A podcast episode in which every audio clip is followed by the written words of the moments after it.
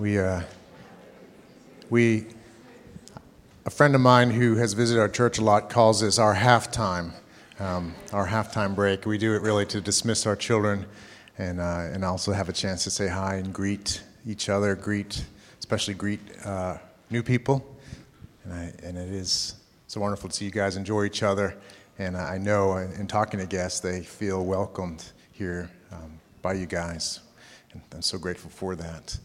Uh, if you're new with us, uh, my name is Paul Buckley. I'm the pastor here, and I'm normally speaking on a Sunday. It is my privilege to most Sundays bring God's Word.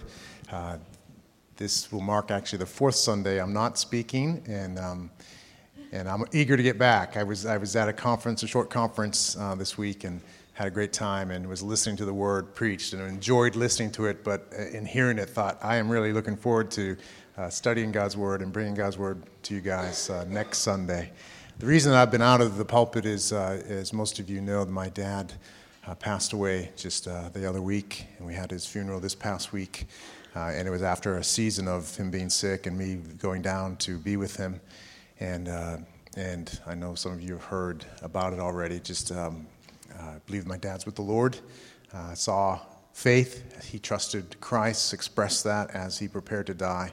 And uh, we just saw God's blessing and are seeing God's blessing on my family in multiple ways. So thank you so much for your prayers. Thank you for your kindness, the cards. Uh, many of you made the trip down for my dad's wake and funeral as well. And uh, thank you so much. Uh, it, uh, I'd rather not be out of the pulpit for four weeks, but, uh, but it is wonderful to think about God's grace on us as a church that I could be out and we could have Jeff preach and Jim from our parent church and and I'm blanking out on who else is Bauer uh, from another sister church. And then today we have, uh, yeah, it's been a wild month. Uh, this, this, today we get to hear from Jace Hudson uh, from our sister church.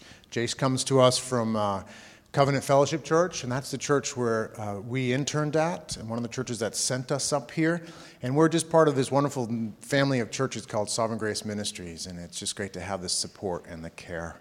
Uh, so I'm eager to hear from Jace, and, and I believe you'll really enjoy uh, our time as Jace brings us the word.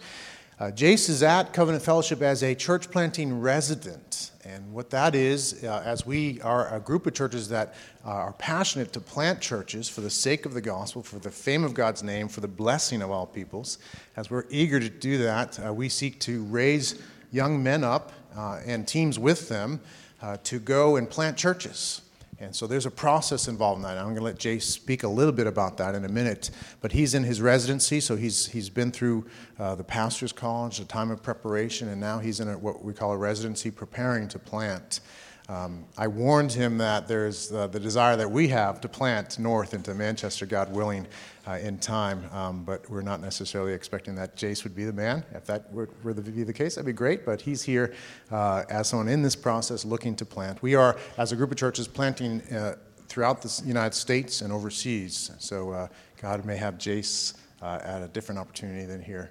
So, so I just wanted to, I warned him about that, that he was going to be flooded with questions. Um, and uh, we want to trust him to the Lord and what the Lord might have for him uh, independently from what he's doing with us. He is um, married to Jenny, uh, married for five years to Jenny Hudson. They have a child, Joshua, who's 16 months old. He's from Indiana originally, which he and Mark Prater, our fellow pastor there from Indiana, calls God's country, though we would argue with that. Yeah. Um, and uh, yeah, yeah. he uh, relocated to Covenant Fellowship four years ago to pursue a call to ministry, uh, pursue evaluation and development, and is in this process now as a church planting resident. So uh, I'm sure he would covet your prayers for what God's doing in and through his life and the team that might be developing as well.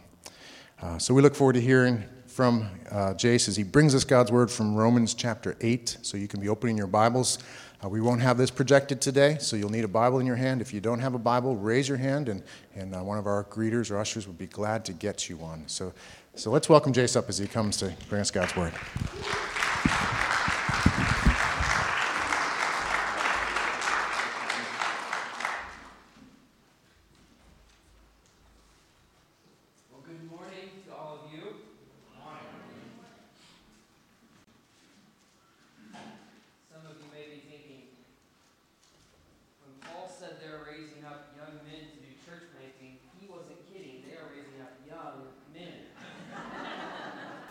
Get that a lot.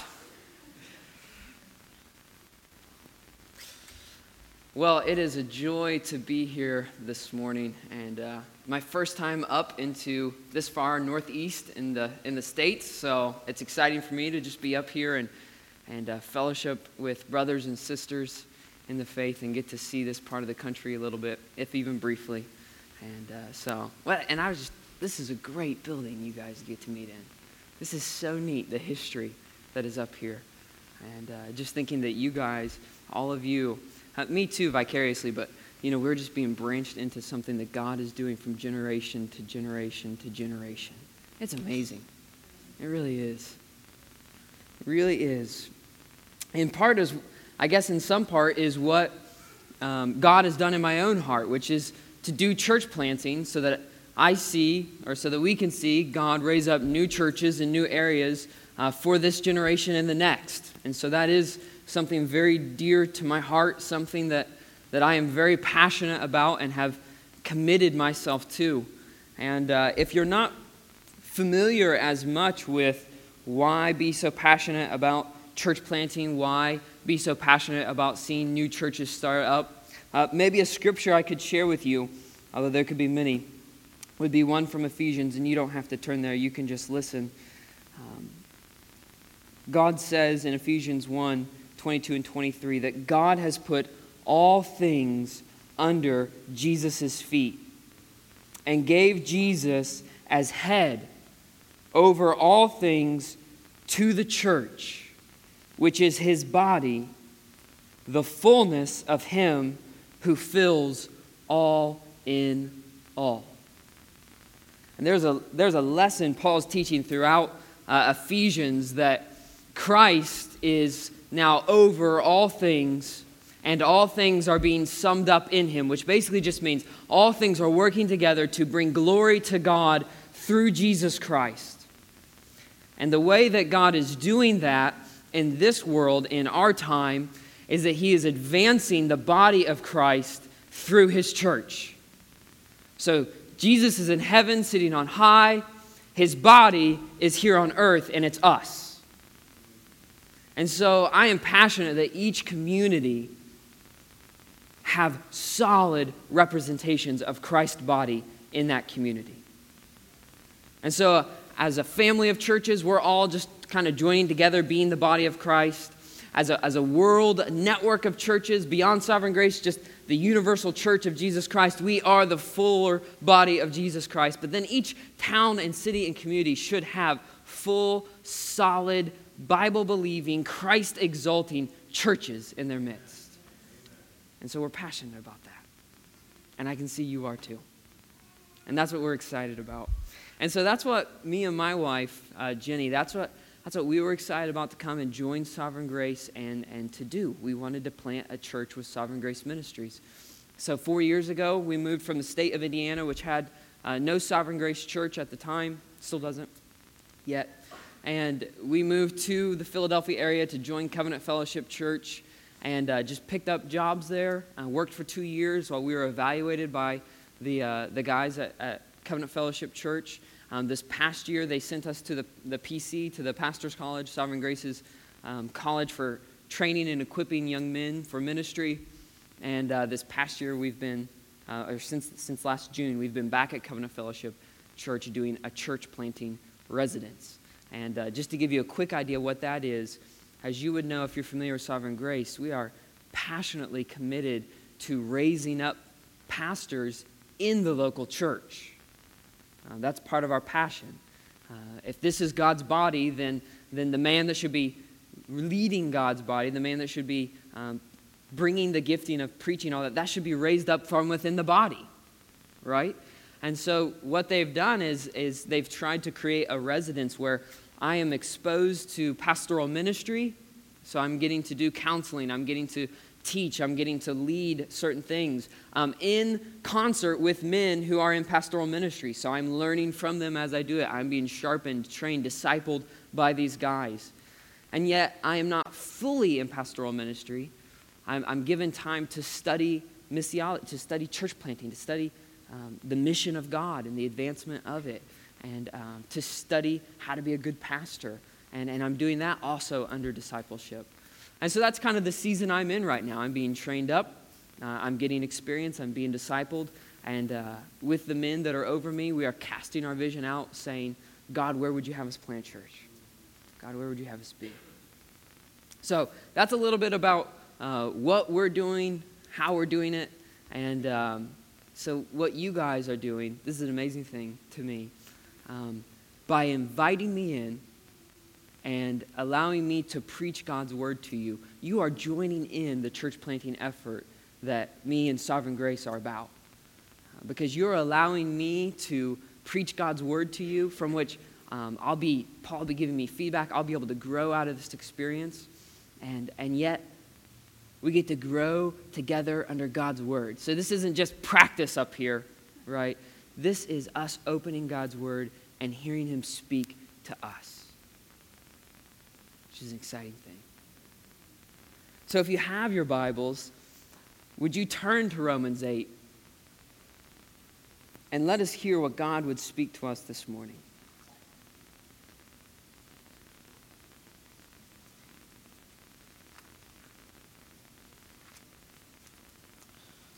We'll be in Romans chapter 8, and we'll be in verses 31 through 39.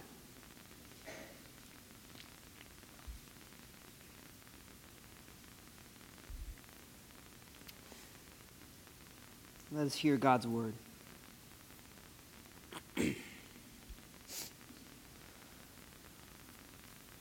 what then shall we say to these things? If God is for us, who can be against us? He who did not spare his own son, but gave him up for us all, how will he not also with him graciously give us all things? Who shall bring any charge against God's elect? It is God who justifies. Who is to condemn? Christ Jesus is the one who died. More than that, who was raised who is at the right hand of God, who indeed is interceding for us. Who shall separate us from the love of Christ? Shall tribulation or distress or persecution or famine or nakedness or danger or sword? As it is written, For your sake we are being killed all the day long. We are regarded as sheep to be slaughtered. No. In all these things, we are more than conquerors through him who loved us.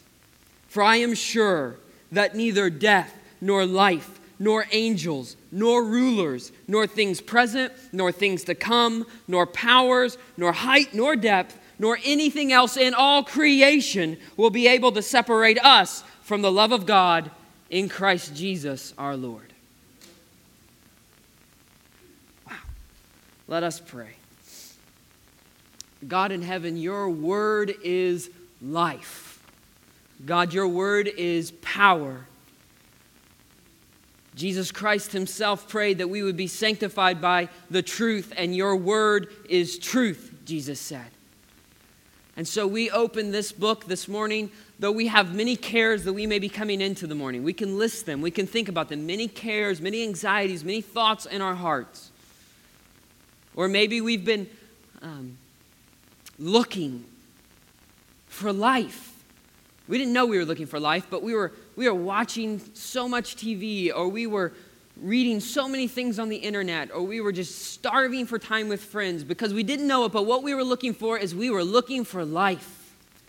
So we come with cares and anxieties, or we come having searched for some kind of joy and excitement in life, and we open your word this morning and we find, aha, here it is. Here is life. So we pray that God, you would, you would indeed speak to us as we know it is your desire to do. We believe that your word is going to go forth into our hearts this morning and will not return void. So, God, give us, give us ears to hear, eyes to see, and hearts to receive your word for us this morning. We pray this in your name, Jesus. Amen.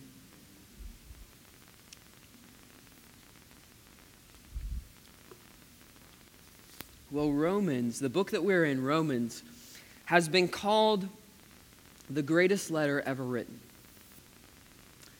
And it's not so much a personal letter, though there are personal components to it, it is a theological masterpiece. It is Paul's most comprehensive theological writing that we have. But if you had to sum it all up, the great subject of this book is the gospel. What Paul said is the power of God for salvation for those who believe. And the whole thing, though there are various things touched on through it, the whole thing is about how God, through the cross of Christ, has judged sin and at the same time manifested his saving mercy. And so we get to our passage today. Romans 8, 31 through 39, which has been described as the highest peak in the range of these great theological mountains. Because from the heights of this passage, Paul is going to survey all that he has covered, and he is going to offer us this grand conclusion, this great summary, this great application of the gospel that he has preached to this point. And we see this starting off in verse 31 when he says, What then shall we say to these things? In other words, he's asking, How should I conclude this, this great argument I've been making? That God has fulfilled all his Old Testament promises of salvation in and through Jesus and his death and resurrection.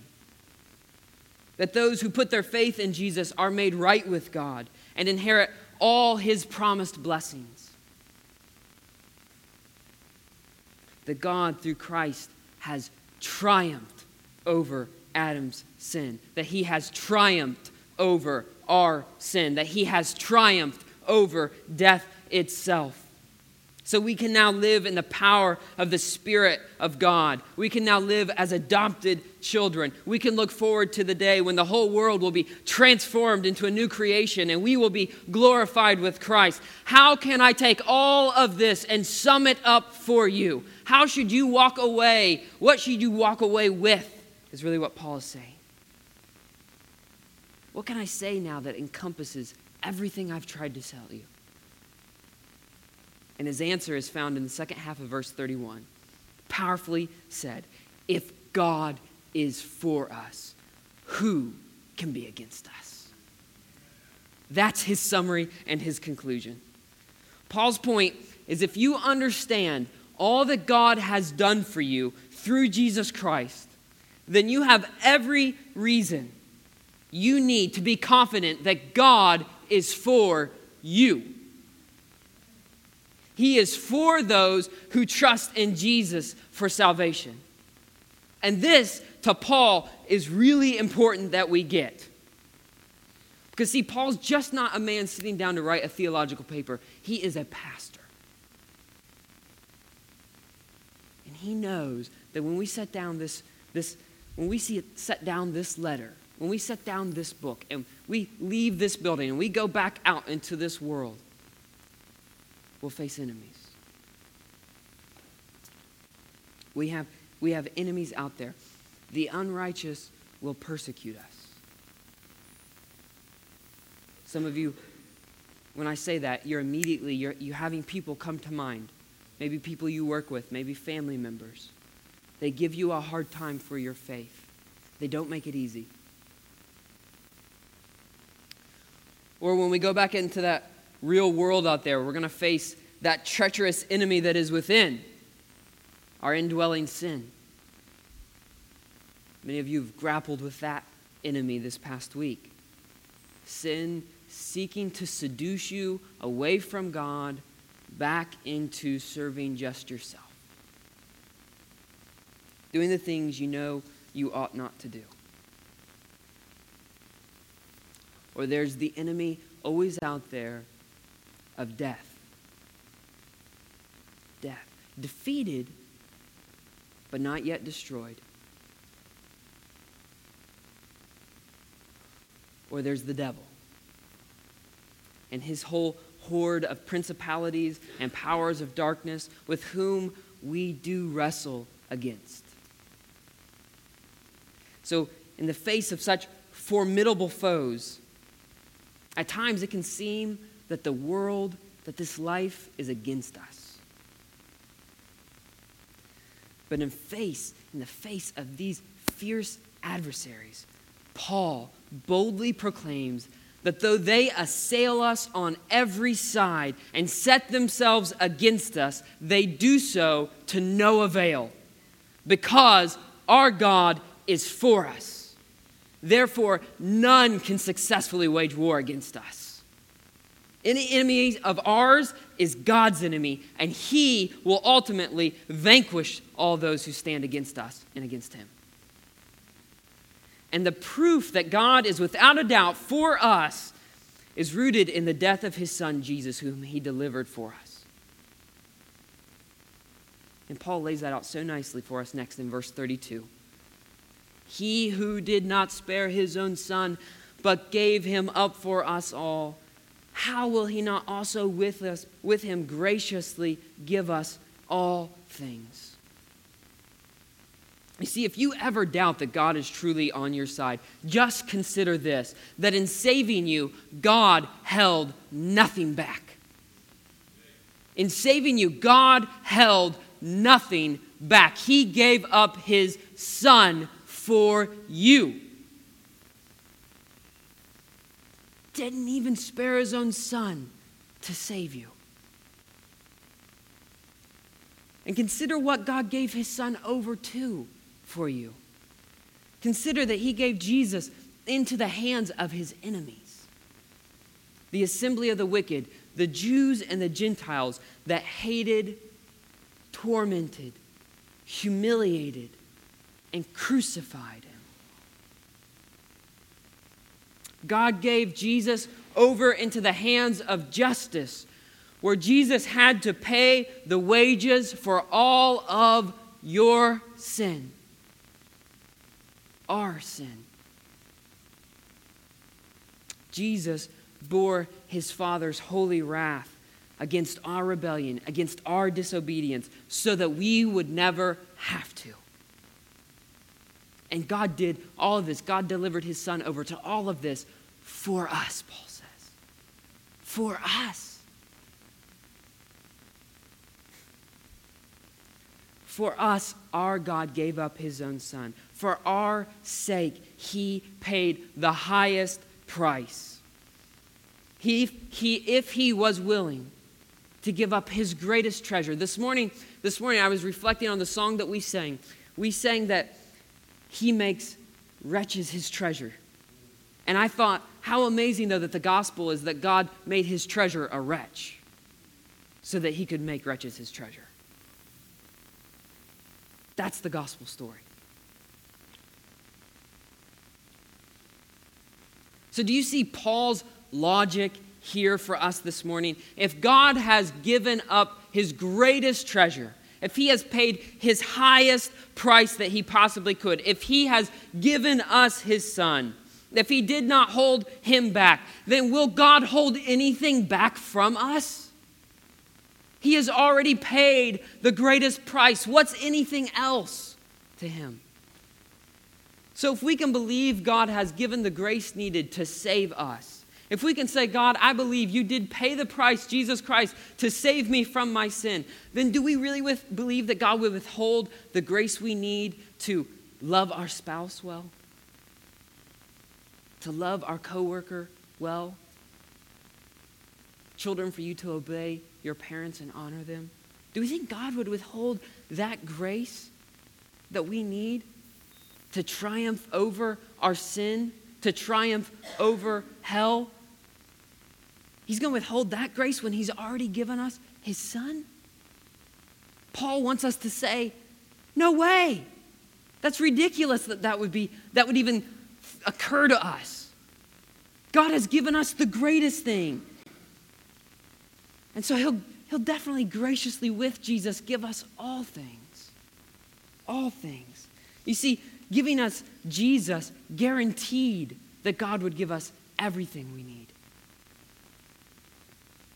So, do you see how radically for you God is? He is for you in being a faithful Christian today.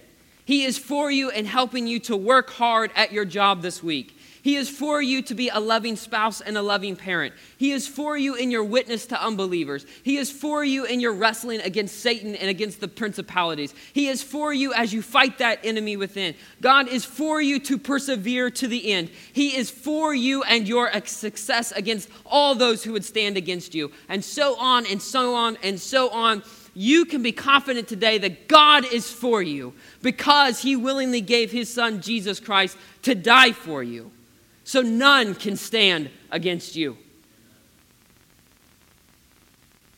And the rest of this passage, Paul just gives you two illustrations of how this is true. That's what he does. For the rest of this, all we're going to look at is two illustrations of this truth. And the first one is, is if God is for us, then none can condemn us. If God is for us, then none can condemn us. And we see this in verses 33 and 34. So, who shall bring any charge against God's elect? It is God who justifies. Who is to condemn? Christ Jesus is the one who died. More than that, who was raised, who is at the right hand of God, who, is, who indeed is interceding for us. You see, here Paul takes on one of our greatest problems and our constant enemies condemnation. And the scene he sets is one of the heavenly courtroom where it's you and me on trial. It's we, we are on trial here. And who is, who's here to accuse us? Well, Satan, the accuser, stands there to accuse us, as does our conscience. And they are here to charge us with everything they can. And they begin by listing the obvious, maybe. You're impatient with your kids. You are sloppy at your job. You neglect your spouse. You don't really want to read your Bible all that much. You watch movies that you shouldn't watch. You listen to music that you shouldn't listen to. And their charges all go to prove that we do disobey God. But then their charges start to get more personal and more serious. You aren't a very loving person. You struggle a lot with anger. You're so slow to forgive others. And you don't really enjoy serving people all that much, do you? You just kind of have to do it when you have to do or you only do it when you have to do it. You see, now their charges are starting to show that not only do we disobey God, but we're also not all that much like him either. But then the enemy's charges start to take on searing attacks. We hear biting words like, You're so proud. Look at all of your sin. You're so unimpressive. As guilty as you are, no one really cares about you, especially not God. You call yourself a Christian? Look at yourself. You don't act much like a Christian. You're unforgiving. You're uncompassionate. You don't really care about anyone but yourself, really. Do you even really love God? I mean, do you really? Actually, you know what you are? You're just a sinner. You are just a no good, rebellious sinner. And you know what? You're guilty. Guilty is charged. Can you argue with that? And that's their charges against us. And we stand there, and can we argue against anything they've said? No. We have to say, you know what? You're right. That's all true about me. But what happens next in this courtroom that Paul is, is briefly alluding to is the most startling thing that we can imagine. They stand there charging us, guilty as charged. We stand there. Yes, it's true. I am guilty as charged. God help me. And what happens next? God does move to help us. God, the judge himself, the one we've sinned against, stands up and declares over us not guilty. You see, it is God who justifies. It is God who justifies us. He is for us. And the ground for our justification, the means by which God says they are justified, they are not guilty, as He says, Look at my Son, Jesus Christ. Look at the one who paid for their sin. You see, the cross of Christ stands as our confidence in the face of future judgment and every charge of condemnation that we will ever face. Because it's there at the cross of Christ that God has justified us. There the penalty for our sins was paid. Romans 6:23 says the wages for sin is death, but right here, Romans 8:34, Christ Jesus is the one who died. He died on our behalf for the very sins that we would otherwise deserve to die for. And more than that, Paul tells us, Jesus was raised. This demonstrated that he had triumphed over sin and over death. Our sin was dealt with, the punishment for our sin fulfilled. And now Jesus sits triumphant over sin and death and Satan at the right hand of God, Paul says. For the work of redemption is accomplished. Everything needed to be done to grant us salvation is finished. He is taking care of every past, present, and future sin of ours. And at that high place of honor, Jesus himself is interceding for us. Hear this, friend. Hear this. Jesus is alive right now. And he is at the right hand of the Father. And you know what he does there? He's talking to the Father about you. Your name is on the lips of the Savior and in the ear of the Father this morning. And you know what Jesus is saying? Not guilty. My blood was spilt for them, and they have been washed white as snow. They are mine, Father. I paid for them. I bought them. You poured your wrath out on me so they would never have to face it. They are innocent. They are innocent. Brother and sister, if you're a believer in Jesus Christ, you have no need to fear the day you face God. And if you do not have to fear the day that you face God, you have no need to fear the day or any day between now and then. Because God has justified you. No condemnation can be brought against you. What charge can be brought against the one whom God Himself has justified? Therefore, when you fail and sin again, today, tomorrow, this week, even in that same old sin that you're always struggling with, and Satan or your conscience are right there and they begin to accuse you, you can face those charges with confidence because God has declared you right with Him through the atoning death of His Son. It doesn't matter how bad your sin is or how often you commit it, the charge of guilt against you cannot stick against any whom God has justified. And this is a truth that we have to try to live out and apply every day. Every day. There is that it's so counterintuitive. It's not what you feel, it's what's real outside of you that matters. That's why I, th- I think so many of us have found it helpful to talk about a discipline of preaching the gospel to yourself. A discipline, a self discipline called preaching the gospel to yourself.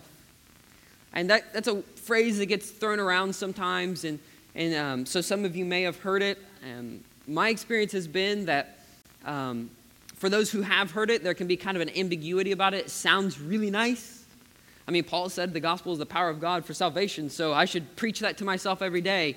But there can be ambiguity about, but what does that really mean? And how do I do that? And when do I do that? And what does that look like? And so I, w- I want to just take a second to say what I think that means or, or how you can apply it. Um, to preach the gospel to yourself every day. And I'm going to I'm going to say it a little bit differently, so I hope it helps you.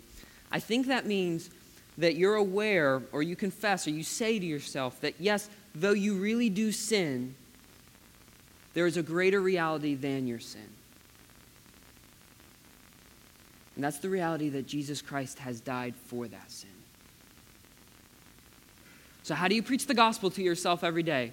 Well, you can remind yourself of the gospel in the morning when you get up and you do your devotions and you read your scripture. I mean, I think that's a wonderful practice. We should be thinking about the gospel then, that Jesus Christ has died for our sins. But the most crucial, the most important times that you're preaching the gospel to yourself are also when you're sinning or when you're aware of your sin. You see, we really do sin. Just because we're saved doesn't mean we stop sinning, right? So we really do sin. And we need to be real about that. We need to be honest about it. We need to confess it. We need to see it. But there's a greater reality than our sin. And that's that Jesus Christ has already died for it.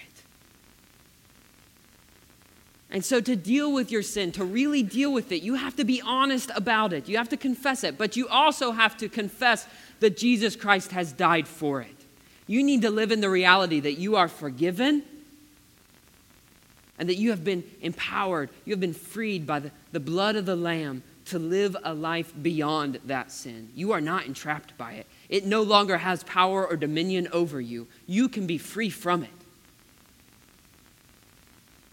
There's a great freedom in knowing that you are forgiven and knowing that you can, you can step into the next moment not having to submit to that sin again. See, to preach the gospel to yourself is to live in the reality of passages like 1 John 2 1 and 2, that when we do sin, we have an advocate with the Father, Jesus Christ the righteous, and he is the propitiation for our sins. He has borne the wrath for our sins so that there is no more for it. Is to live in the reality of Colossians 2 13 and 14, that God has forgiven us all our trespasses. All, let the word all just soak into your heart. All our trespasses have been forgiven by canceling the record of debt that stood against us with its legal demands. This he set aside, nailing it to the cross. You see, when Paul asks in Romans 8 33, who shall bring a charge against us? Or again in verse 34, who is to condemn?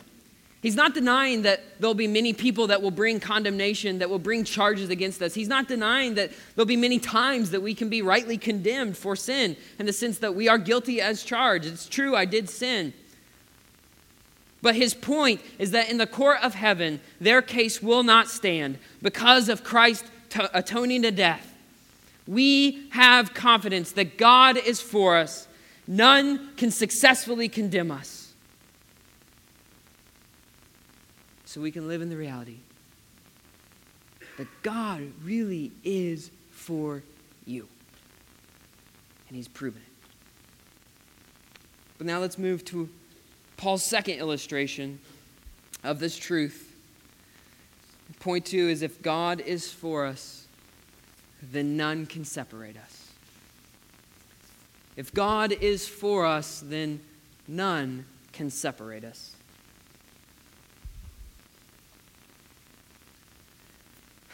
Paul now moves from the legal problem of condemnation to the relational problem of separation. Condemnation, now he's moving to the relational problem of separation. He says in verse 35, Who shall separate us from the love of Christ? And then it's as if he acknowledges those who are going to try to challenge to do that. He acknowledges the challengers. Okay, so shall tribulation, shall distress, or persecution, or famine, or nakedness, or danger, or the sword. The list isn't comprehensive, but it is representative. It stands for all of our enemies. shall their attacks succeed in their attempt to separate us from the love of Christ. Unless we think Paul is just spouting off some, some dangers, some trials that believers could face, it would be helpful for us to note that many of these trials are trials Paul has faced. So, 2 Corinthians 11, for instance, he recounts to us uh, a picture of his ministry. And just let this, let, just hear, this is, Paul, this is part of Paul's life. Okay, we, we tend to think of Paul as, you know, writing these massive theological things that blow our minds away. But listen to the life he lived. Five times he received that at the hands of the Jews the 40 lashes, less one. Three times he was beaten with rods. Once he was stoned. Do you remember that? They thought he was dead. Three times he three three times he was shipwrecked. A night and day he, he was adrift at sea. Frequently he journeyed and faced get this danger from rivers, danger from robbers, danger from his own people, danger from Gentiles, danger in the city, danger in the wilderness, danger at sea, danger from false brothers. I mean, he was just constantly in danger, it seems like. His life, he says, was marked with toil and hardship, many a sleepless night. Can you relate to that? In hunger and thirst, often without food, cold, and exposed. That's Paul's description of part of his life. So here is a man intimately acquainted with misery, often stricken with suffering. So he isn't being rhetorically flashy when he says, you know, can tribulation or distress or persecution or famine or nakedness or danger or sword, can they separate us from the love of Christ? He has suffered as we suffer. And so he knows that suffering brings us to the end of our faith where we ask, God, are you really there? And if you are, do you really care? Some of you have been in this place before. Some of you may be there now because of trials in your own life or trials in the life of someone you love. And if this is you, I think Paul and, and I myself would want to comfort you um, that believers have always struggled at that point in suffering with asking, God, are you there? Do you care? Paul, Paul proves that point in the next, that's why he kind of quotes this verse that, that, that seems almost random. It seems like, whoa, where'd that come from? Verse 36, it's a quote from, from Psalm 44. He says, As it is written, in other words, this is what's always been said, for your sake, meaning God, for your sake, God, we are being killed all the day long. We are regarded as sheep to be slaughtered. See, here's a testimony of those stricken by suffering, and its tone implies, God, what, are you there? We're suffering on your behalf. See, the psalm is actually a lament because the people of God had just been defeated in a battle, and they're being dispersed. And the psalmist is crying out that God, we're being scattered. Your people are being scattered. Scattered. Where were you in this battle? Where are you now? They feel abandoned by God, as if God has hid his face from their affliction and is absent from them. And so you see, Paul is showing us the believers have always struggled with suffering, wondering if it's evidence that God is far away, that maybe he's hidden his face from us. So, Shall tribulation, distress, famine, nakedness, danger, sword, will they separate us from the love of Christ? Paul's answer is resolute no. No. In all these things, we are more than conquerors through him who loved us. You see, suffering will strike us, but our confidence through those times is that we cannot be separated from the love of Christ. The reason being, right there in that verse, the last part of verse 37 right there, because it is He who loved us. His love is a love that did not let us go, though it meant that on our behalf, He would suffer more than any man, woman, or child ever could or would. The suffering Jesus bore on our behalf is the ex- eternal exclusion from God that we deserved.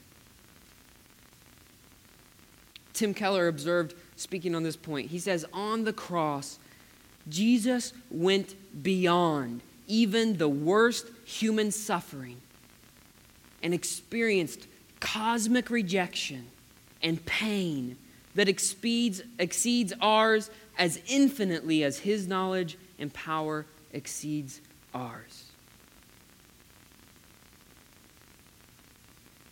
That's why on the cross, Jesus cried out, My God, my God, why have you forsaken me?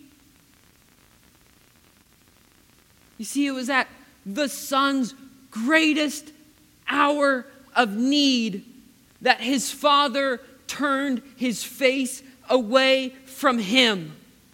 And why did this happen? Why did Jesus agree to do this? Why did God the Father agree to do something so horrible? Why would they agree to be separated, for the Father to abandon the Son, to feel the rejection of his Father? Why would they do that? It is so that we would never have to. His love compelled him to. So you see, in the, the, the, face of the hardship and the trials and the suffering that we face, our confidence that God has not abandoned us is not in our love for Him, it is in His love for us, already demonstrated and proven. Through our suffering, or though our suffering may make us feel far from the love of Christ, in those moments we have to recall the greater suffering that Christ Himself faced on our behalf and beholding him there in his anguish, in his pain, our faith can be stirred that even in our suffering, our God is for us and he will not let us go.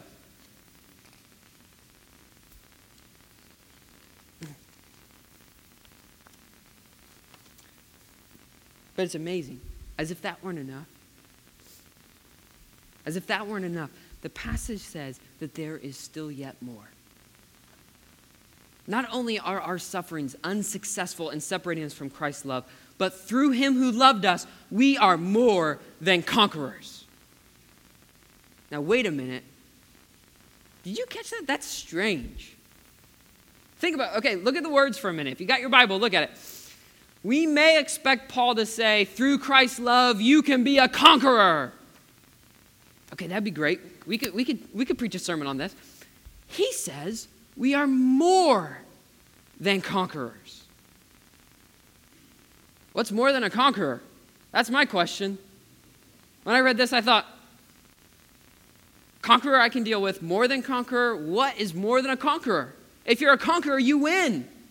What's more than winning? What's more than coming out successful? What's more than coming out on top in the end? What's more than a conqueror?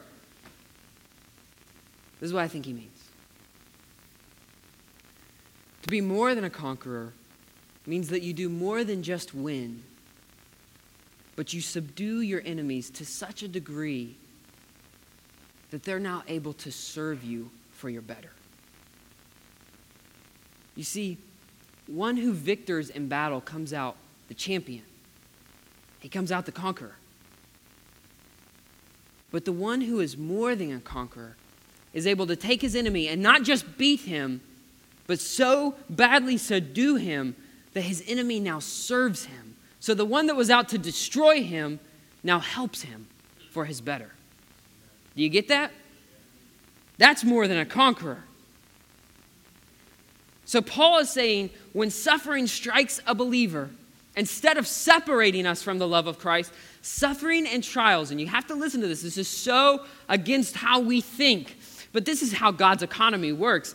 Trials and tribulations are instead a means by which we become more than conquerors. In other words, affliction would desire to separate you from the love of Christ, but instead it cannot separate you from the love of Christ. And Christ now uses it for your good.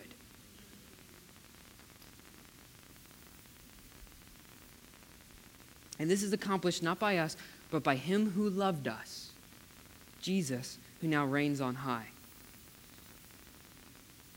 I recently had a friend telling me about, um, he came to me and he was just sharing about his life, and he was talking about these financial problems he was having. Wasn't sure he was going to have enough in the bank to pay the bills. Actually, he knew he didn't have enough in the bank to pay the bills next month. But he wasn't in my office sharing that with me, crying distraught, upset. That it was almost said like a, uh, so I've got all these things. Actually, he wanted to talk to me about a girl. So, so what's really big in his life is this girl that he likes. What's really small in his life was that he didn't have enough money for the bills next month. And I was just, whoa, wait a minute. Before we go to the girl thing, did you just say you don't have enough money for the bills next month?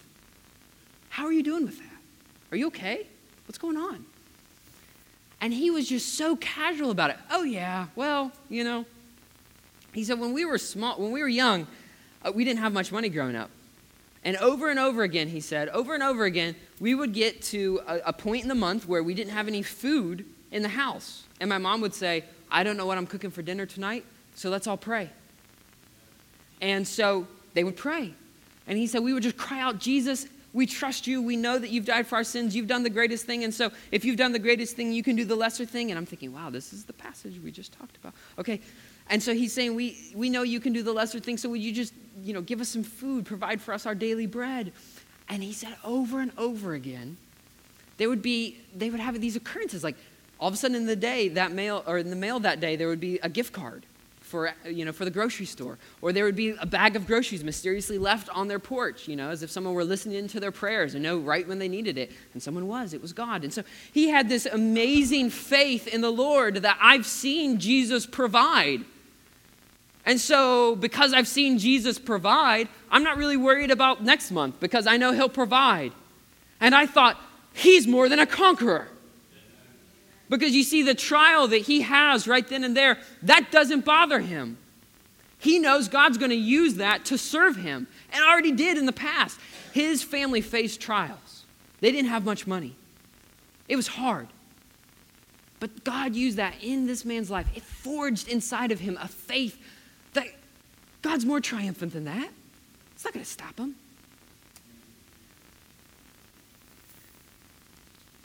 Now, I don't know what trials you face today, and I certainly don't want to make light of any trials that you face.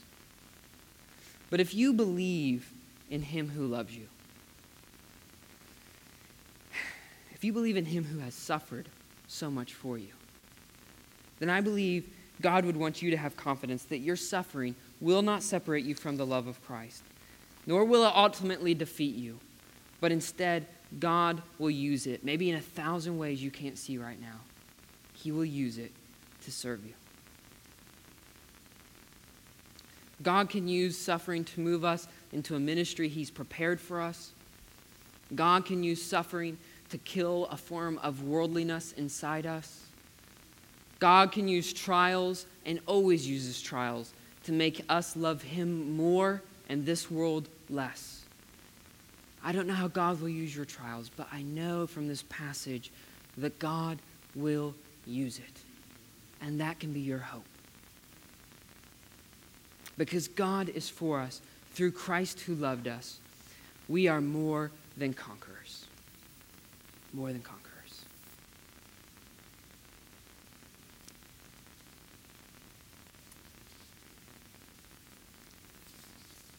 Okay, I'm, I'm going long, but is it okay if I share one more story about this?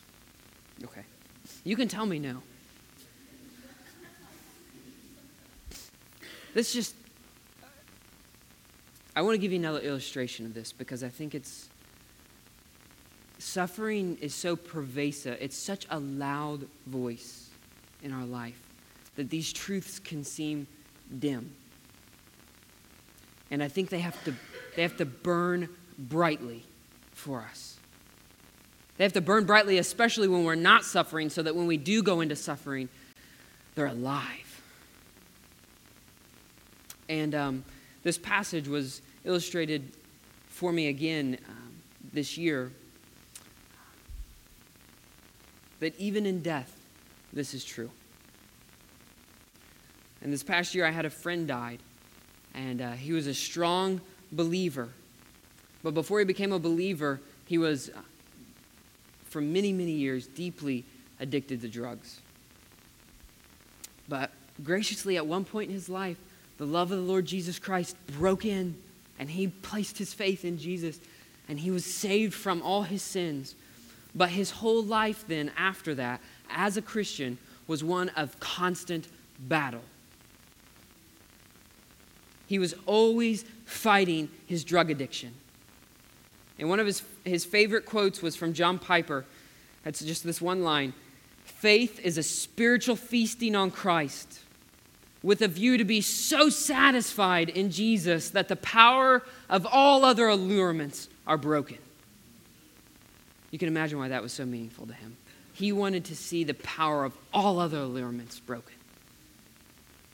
His soul loved the Lord, but his body loved the drugs. And so his walk with the Lord was constantly two steps forward, one step back, two steps forward, one step back. And unfortunately, uh, in a moment of temptation, he gave in. Um, when his body was screaming for drugs, he gave in, overdosed, and died. Just like that.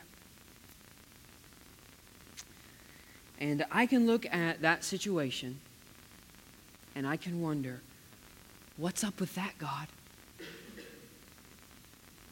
What's up with this, God? How is my friend who is a Christian more than a conqueror here?